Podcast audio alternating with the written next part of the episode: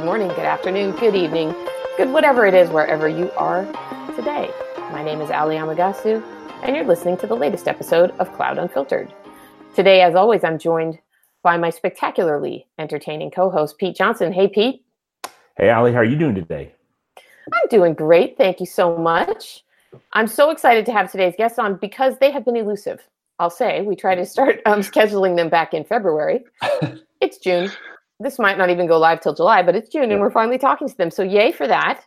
Um, let me introduce them. I've got Chris Aniszczyk, the CTO from, from CNCF. He is currently in a, a lounge in an airport in between flights on his way to China, if I yeah. understand correctly. Welcome, Chris. It's good. It's good to be here. I'll try to be as quiet as possible in the lounge. it's okay. We're not hearing a thing. Yeah, yeah. Our other guest is Philip Estes from I, IBM. And Phil, I do not have uh, your title.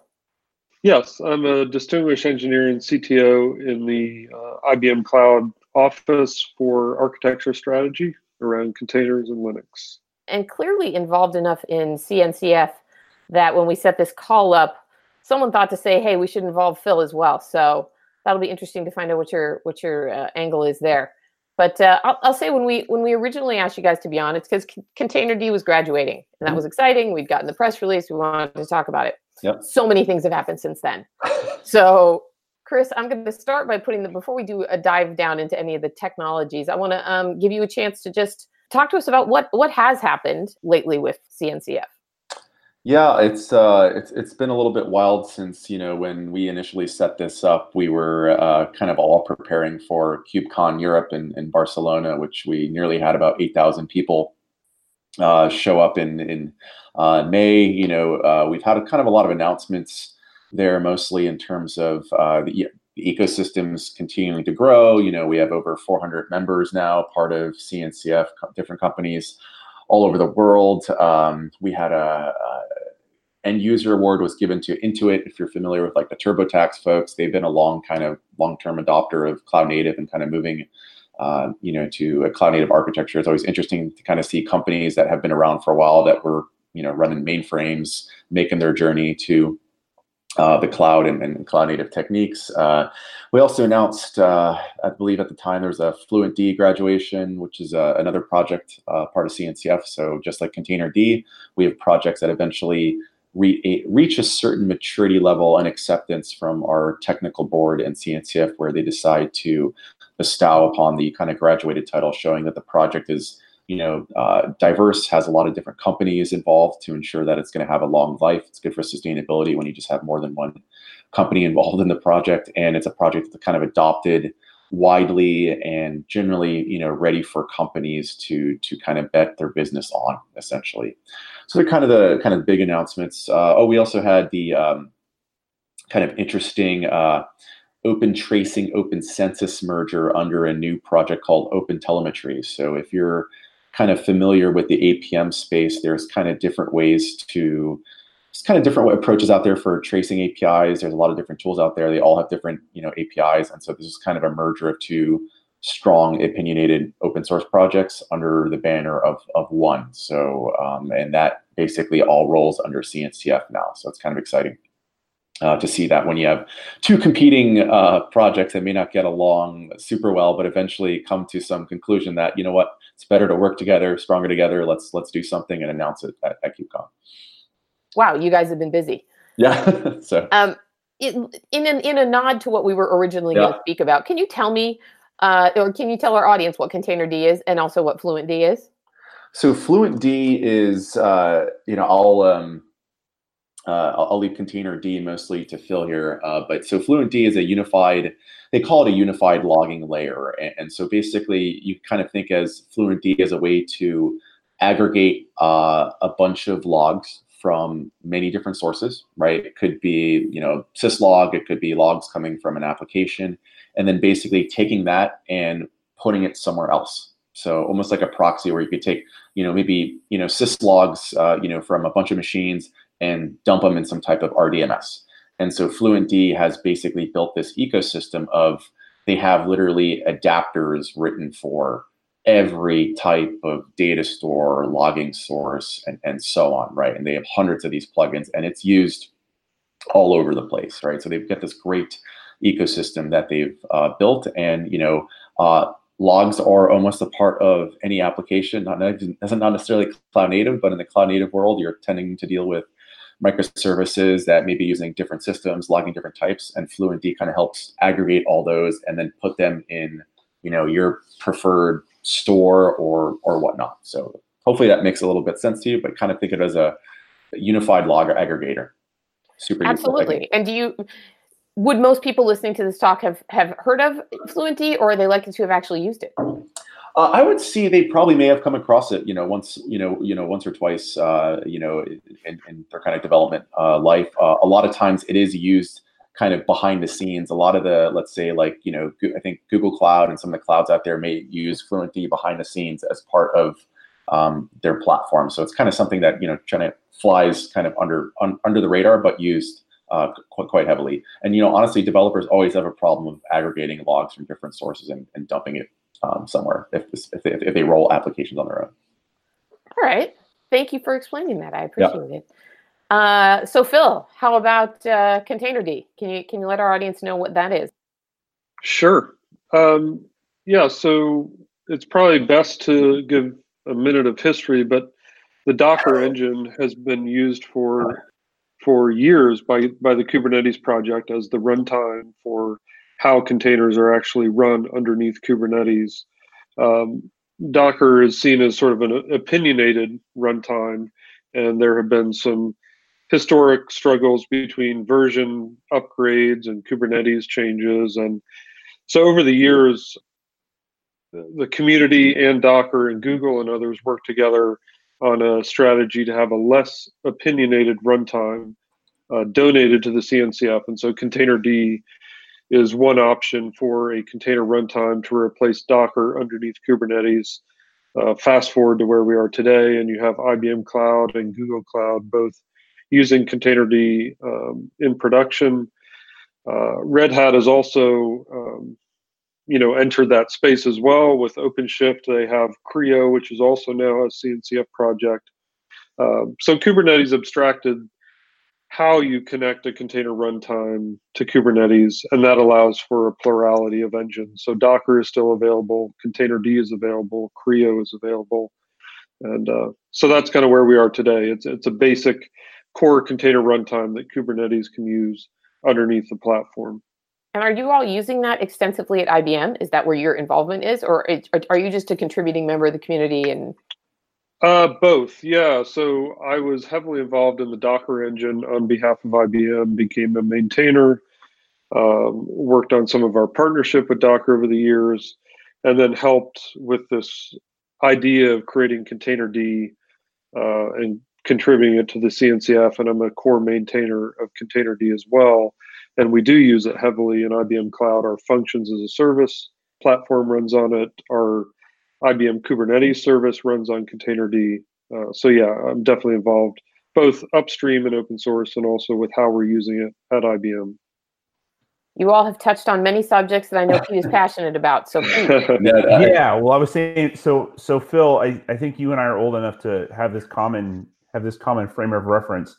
What's going on with Containerd very much reminds me of Apache emerging out of the IIS Netscape application server wars back in like the mid 90s where it was like hey maybe we should have an open source alternative to all these commercial solutions that we're having in this area. Is, is that an apt analogy or is, is this different in a fundamental in, in a fundamental way that i'm not catching quite yet? Yeah i mean maybe not as, as sharp a, a differentiation uh, because you know docker is also open source but but uh, has been seen by by some as being you know more tied to Docker's enterprise products, and so container Containerd was a, a nice, uh, I would say, um, agreement to have something kind of at a middle layer that isn't owned by Docker, the company, uh, but Docker still uses Containerd underneath its broader kind of engine, both commercial and open source. Um, and so, yeah, uh, I, there are similarities, but but yeah, it's been an interest. The whole container runtime space has been interesting. Chris Chris is well aware of that over the yeah. last five years.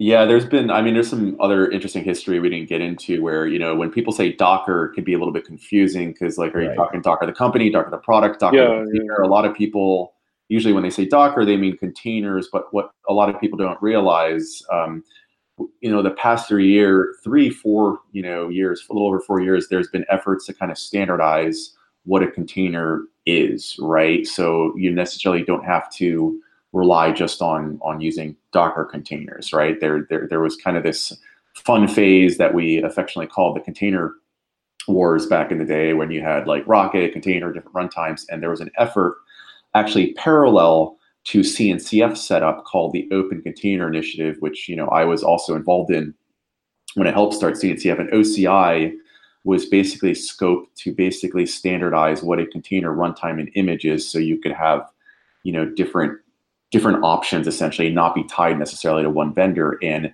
that project has actually been incredibly wildly successful in stopping kind of the the kind of fighting and infighting kind of in the container space. And now most containers out there, whether they're Docker or, or custom, are all based on on OCI, and it's kind of just this quiet little standard that exists that is supported by projects like Containerd, Docker, and and, and others uh, out there.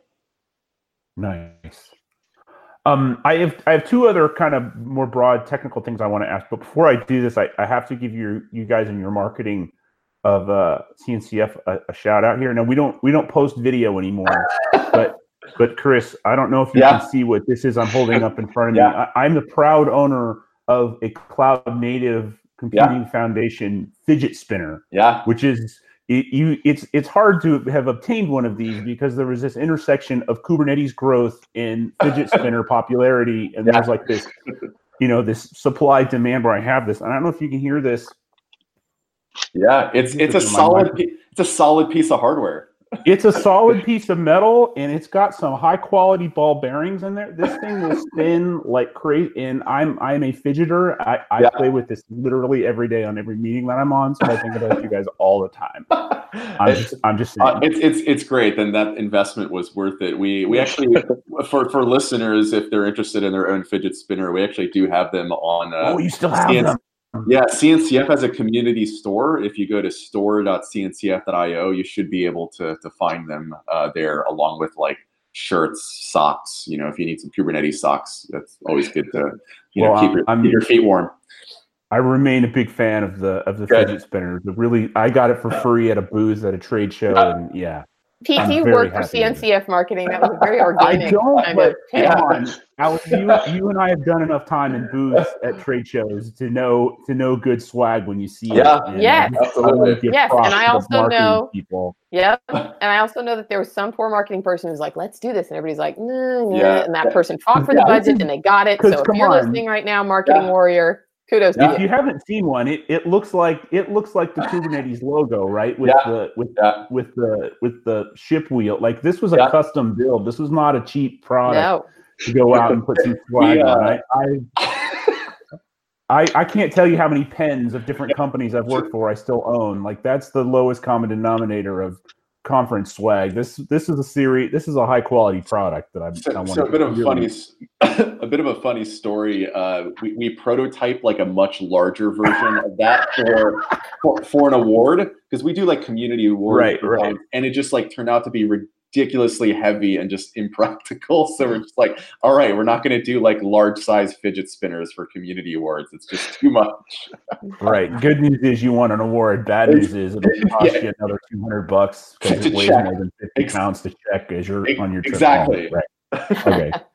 So sorry for that aside, but I, I had to give I had to give Yeah. your marketing people a shout out. It. that. Okay, so the, so the first of the two things I wanted to ask the two of you about is this mini VM movement that seems to be going on, not just in CNCF, but in this broader community. I mean, last, I want to say it was as far back as last summer, we had someone on the program who was with the Kata Containers group. You know, since we've seen AWS announce Firecracker, and although that's still kind of in beta, that's the same kind of thing. And, and they could, they have not announced this, but they could offer that on Outposts so that there's this, you know, there's this potential for this idea of this mini VM as a as a housing to run one container per VM. Where, where if you're not familiar with mini VMs uh, for listeners, the idea is that you get the spin up speed of a container, but you get the resource separation and the security of a VM. So, where do the two of you see this movement going, and at what stage is it in? Are we kind of at at, at you know we at crawl, you know crawl, walk, run? I assume we're still at crawl with this, but what's your take on this movement? Yeah, so it's definitely a very interesting uh, space, and there's lots of interest. In fact, I would even expand it beyond simply uh, micro VMs to other isolation, higher levels of isolation. As yeah, that's a good way to abstract the conversation. Definitely. Yeah, yeah. So you know, gvisor from Google, Nabla containers from IBM Research. There's this whole suite of of options out there for those that say, hey, I run a lot of untrusted workloads, and I don't know if I believe the Linux kernel's isolation is is viable for the concerns I have or the con- concerns of my CISO or security team. Um, so it's definitely a very active space. I would call it quite young. Uh, of course, you know those of us in the thick of it. You know we've been hearing about this for a couple years and assume everyone's heard of it, but you know that's the bubble we live in. So I would assume it's still, you know, maybe far down the roadmap from from you know serious production use. Uh, but you know, for example, IBM uh, is definitely looking at at the technologies you mentioned, Firecracker, Kata. Uh, we like I mentioned, we have Nabla. Thinking about how to offer our own customers in public cloud higher levels of isolation the nice thing is all the projects we just talked about have integrations with Containerd. So that means Kubernetes can use these technologies today. In fact, at KubeCon Barcelona, I demoed all of those projects in a single talk, which was a little bit exciting wow. uh, to get to get all that set up and working. But uh, just to show you had that, a busy you know, week I, before then. yeah, exactly. Um, but yeah, very interesting technologies, a lot of interest. Um, and like I said, the, the nice thing is having an integration with a container runtime, and Kubernetes has support for specifying the runtime class now. So I could start a pod and say, you know what, I don't trust the container image in this pod, so please use the Kata runtime or the Firecracker runtime in the same Kubernetes cluster Fancy. as non-isolated. Um, yeah. So, so, mixed clusters, you mean, right? That we're not yeah, not necessarily yeah. every node in the cluster has the same. That's that's interesting.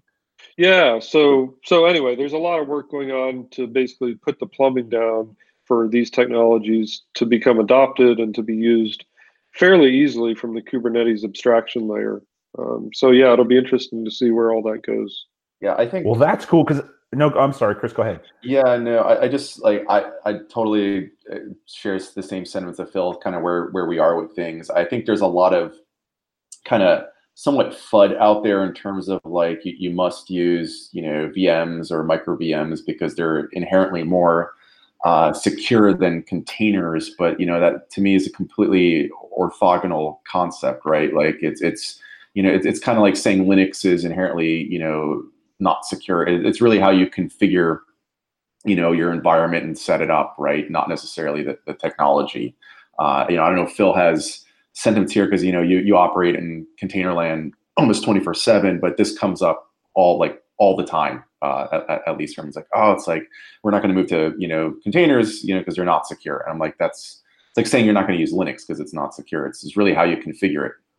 Yeah. So you know, I think the isolation discussion, as Chris mentioned, is you know interesting in the sense that there's a lot of FUD around are containers secure enough or not, but uh, and some of that's just educational. You know, getting security teams up to date on on what all this means. I was talking to an enterprise customer lately who said our security team, I feel like they live 20 years behind where we are. You know, on the tech side. And so, um, so yeah, there, there's that side of the discussion but definitely when we're talking about you know multi-tenancy and mixed clusters there's there's definitely a lot of interest in getting to choose the isolation level for very specific needs. And so i think that's where a lot of the interest lies uh, for where we're going with that. I love this idea of these mixed of these mixed clusters though of being able to select it on an image by image basis. Because because then you can let the market decide right? I i like it when when organizations can set up situations where you can let the market decide instead of making a decision that you then have to defend for the next five years or whatever. So this this concept of the mixed thing is is is really awesome. I love that idea. Well, the other related one I wanted to ask the two of you about was the function as a service on Kubernetes movement. So uh, IBM and OpenWhisk has done a lot of work on this. I've talked to to Michael, and I never know how to pronounce Michael's last name. Uh, Behrendt, I think is how you and Carlos Santana and that whole team. I've talked to those guys a lot you know, Google announced Knative last summer and kind of hasn't really decided whether they want that to be the underpinning for a bunch of different function as a service on Kubernetes or whether they want it to be its own standalone thing. So there's there's a lot of movement in this area as well, and and it's related to that first topic, is because because Amazon basically revealed to us that hey, we haven't been using containers underneath Lambda all this time. It's really been Firecracker.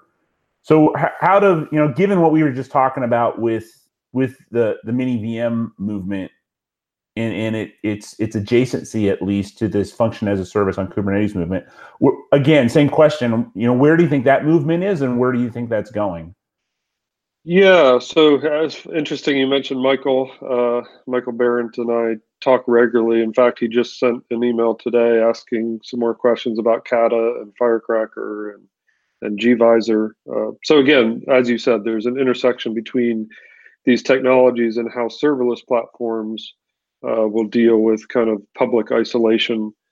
But to your point, you know, OpenWhisk has replatformed on Kubernetes, which is an interesting move, which allows us to to run our IBM Cloud Functions platform on our Kubernetes platform.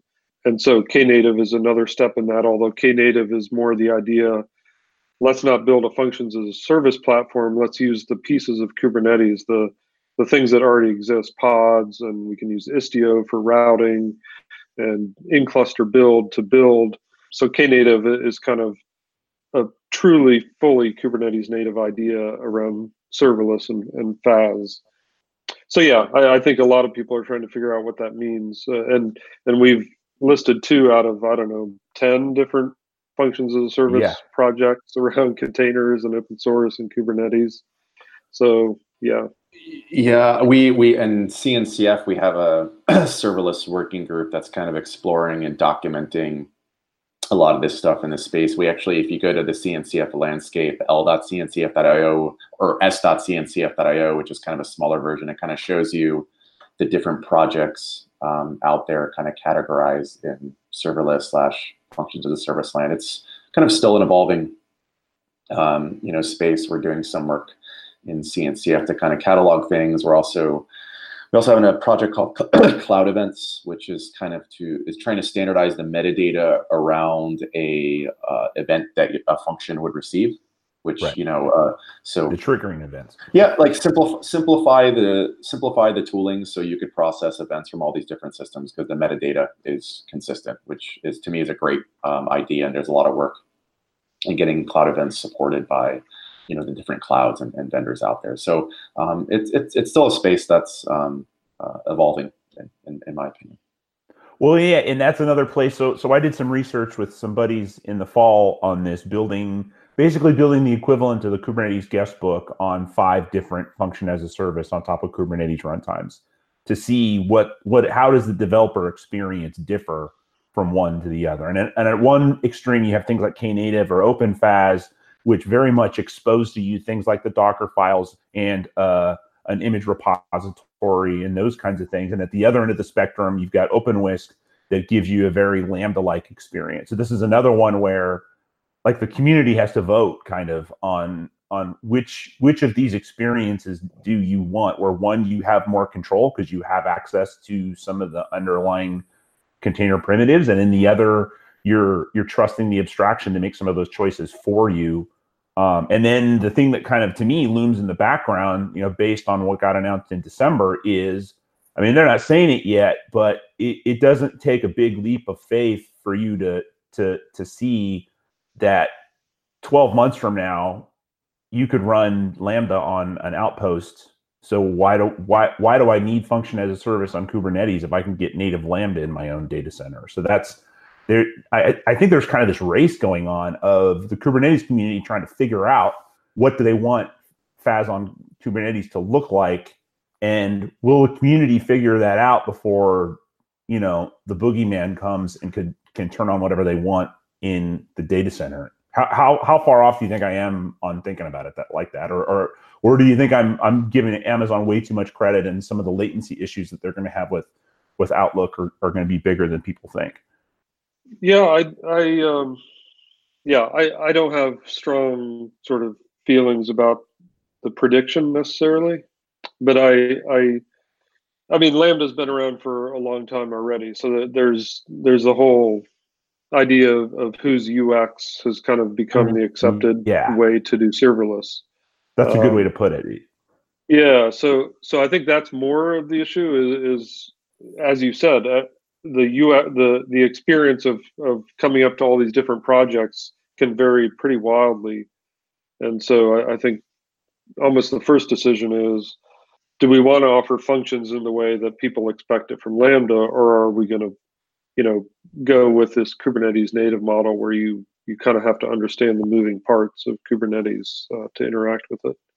Or is there some third mechanism that somebody hasn't created yet that you know do, do we, we shouldn't assume that that amazon got it right the first time right i mean maybe yeah. there's some other form factor that nobody's come up with yet yeah, no, absolutely, and and obviously you want a system that is not inherently tied to to to, to one cloud provider, in, in my opinion, right? You want your events in a way that they're, you know, if if if you drop something in like an S3 bucket, you know, it would be nice if that was somehow maybe like a genericized event because almost each cloud provider has its own variation of, of you know of that. So it's uh, we'll see where things go. I think there's a lot of innovation uh, going on in kind of the serverless uh, space, and we'll kind of see where it goes. It's it's you know for a while I thought serverless was going to take off like this crazy like rocket ship, and you know, I was almost like almost briefly paranoid for a little bit. But I think the the practicality of this, it, it's not suitable for all types of workloads. And, it is not. You know, and, and just like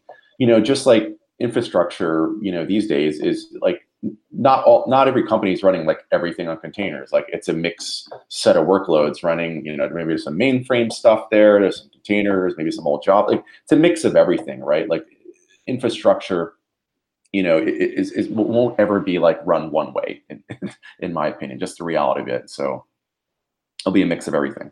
Yeah, there's still lots of choice out there, and yeah. you have to make the choice that's best for your organization and yeah. your specific application. And yeah, I mean, if, if you want to run serverless workloads and things that have like you know high high dependency on state, and you have to load that state every time you load the function, or if you need GPUs for something, or I mean, there's mm-hmm. lots of use cases where serverless isn't appropriate.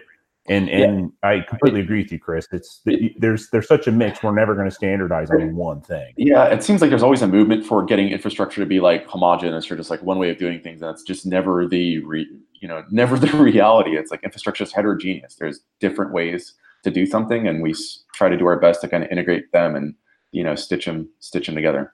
Well, I I think an analogy that I use there yeah. is software development is is depending upon your definition, somewhere between 50 and 70 years old. Structural engineering is several thousand years old, right? I mean, you can go to places in Europe and see archways that were built by Romans that use the exact same principles that we use to build things like the Golden Gate Bridge today there's there's no one way to build a building just like there's no and if there's no one way to build the building if they haven't gotten that in thousands of years why do we think you know with compute infrastructure and software that we're going to figure it out in 70 good point pete. Yeah i'm done with my deep dive stuff. Why don't you why don't you i think you were going to ask some more questions about some of the some other either recent or upcoming kinds of announcements that yeah. cncf was going to talk about. Yeah i just i i realize we're running out of time with uh with Chris hanging out in an airport lounge. Yeah, so no I, worries. I really wanted to, uh, before we wrap, just yep. ask you what's coming at KubeCon China. Yeah, uh, uh, I can't reveal obviously the the, the secret announcements coming. Dog on it.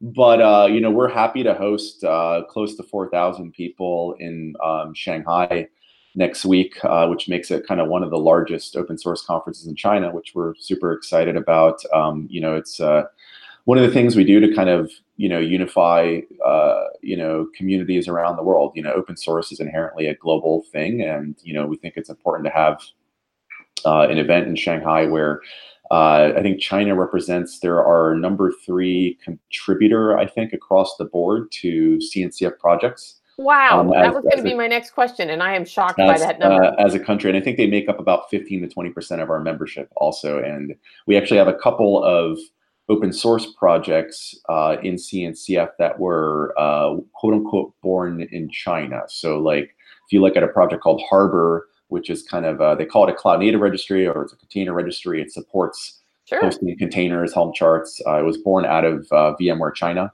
which is kind of cool. And um, TIKV is kind of a fancy uh, key value store that you could build some interesting you know technology on top of and that was based out of china too so it's kind of fun to see where you know it, it's interesting where we've been so uh, open source. I think traditionally has been kind of heavy North American based, and you know as other countries grow and continue to do things at scale, they come up with interesting technologies. And I'm happy to have CNCF kind of at the center uh, of that and, and host projects from different different parts of the world. So yeah, I don't know if that answers your so question. So these guys have a strong stake in CNCF, it sounds like. Correct. And this isn't just a courtesy trip. It's not just a rerun of what was happening in Barcelona. This is no, not not at all. It's a whole separate, almost different community that they're open sourcing their ideas, sharing their approaches, and contributing upstream to the Kubernetes and uh, CNCF project community. For example, you know, you know, one example is um, there's a company out there called Ant Financial. I don't know if you're familiar with them, but there's a I'm not.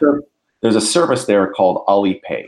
It is the largest mobile payment system in the world. I think they have 800, 900 million users. It's just, you know, crazy, uh, you know, uh, amount of transactions per second, all powered by Kubernetes. You know, they'll be sharing kind of their story of what they're doing and open sourcing uh, some things, and they're uh, another kind of CNCF end user member, which is which is awesome. So, yeah, no, I'll I'll, talk, I'll yeah. just toss. Yeah, I'll just toss in. Yeah. A couple of our Containerd maintainers are from Alibaba Cloud um, and we'll be meeting with them uh, next week as well. They've been some of our greatest contributors, yeah. um, and they have heavy use of Containerd in their cloud in, in China. That's that's another data point there. Yeah, it's it's an incredible community out there. Like you know, there's uh, you know, it's a huge country. Uh, you know, and when you have so many people, you tend to develop interesting technology uh, solutions to deal with that scale. So I'm just super stoked. Uh, everyone's just sharing information and bettering the open source technology that we all depend on on a global scale. That's great. We can't wait to hear what you're inter- yeah. what you're announcing out there. Yeah. Yeah, no, I'm just trying to think. Uh, you know, it's just uh, been kind of incredible to see the container and cloud native space grow over the last, uh, you know, probably it's. I think it, this marks almost. Uh, it's going to be in a few months, four years for me at at the Linux Foundation, which helped start CNCF and, and OCI. And before that, I spent about five years kind of in infrastructure land at Twitter, where we had our own kind of orchestration technology called Mesos, which is kind of a popular solution. And uh, just crazy to see how fast the industry has changed. And I, I remember before I took the job to, to start CNCF, uh, a few weeks before that, I was at a meetup um, at Apple in, in in uh, Sunnyvale, uh, you know, they're talking about their Mesos usage, which you know that as a company they generally don't share that information much. Uh, so I take the job, you know, and three and a half years later, uh, you know, things turn around, and you know, uh, Apple formally joined the Cloud Native Computing Foundation. They've been contributing to Kubernetes, gRPC, Envoy, Vitess, and other CNCF projects. So it's kind of interesting to see how fast technology changes. Um, you know, overall, I, I just feel like things are moving faster now uh, I don't know if that's just me, but like it seems like the pace of change uh, seems seems seems to be moving faster, at least from, from my perspective for technology. Well, I, I agree 100%. I'm sure I'm sure that Pete does as well. He's got yeah. his hands in in deeper than I do. But uh, you know who I feel for is is the, the folks that are listening. A lot of our you know customers. I know you know we were just at Cisco Live, and obviously that's a more networking focused event, but I mean, some people still give you a pretty slack-jawed stare when you mention the word Kubernetes, you know, and, and that shocks me because we're yeah. in it every day. That is how we're spending our yeah, time. It's the bubble, like those like are Phil the projects. Even at Cisco, we have Kubernetes projects, and that is where we spend our time in my group. That's what we're talking about. So when somebody doesn't know what it is, or isn't sure, or they maybe they've heard it, but they're not sure exactly what it's for, that I find that shocking. Yeah, we're still in the early days when it comes to. I mean, it, it is a, it is a technology that, that has been adopted by banks a lot of leading industries and so on. But now we're kind of uh, what we call like hitting the late majority of adopters, which make up the majority of, of you know companies out there. And it's just going to, I think Kubernetes will continue to cement itself in different areas. Like if you remember Linux, Linux kind of started out as a hobbyist thing. You know, kind of became uh, a dominant OS for the servers. Eventually, crazy people were like, you know, let's let's throw Linux in cars and embedded devices and so on. Eventually, like started to take over different industries.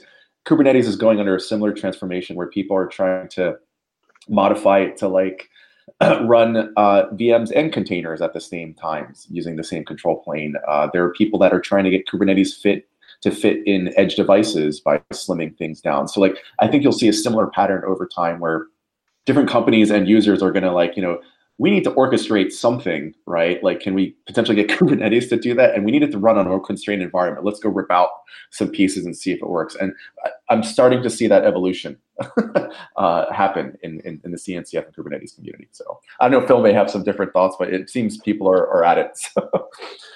Yeah, I mean, no, it's it's a very interesting time where I think I agree with multiple things there. One is that you know the the pace of change is is unbelievable, and uh, that means a lot of work for us. You know, a, a, big vendor, you know, dealing with customers, trying to keep them up to date, you know, give them guidance.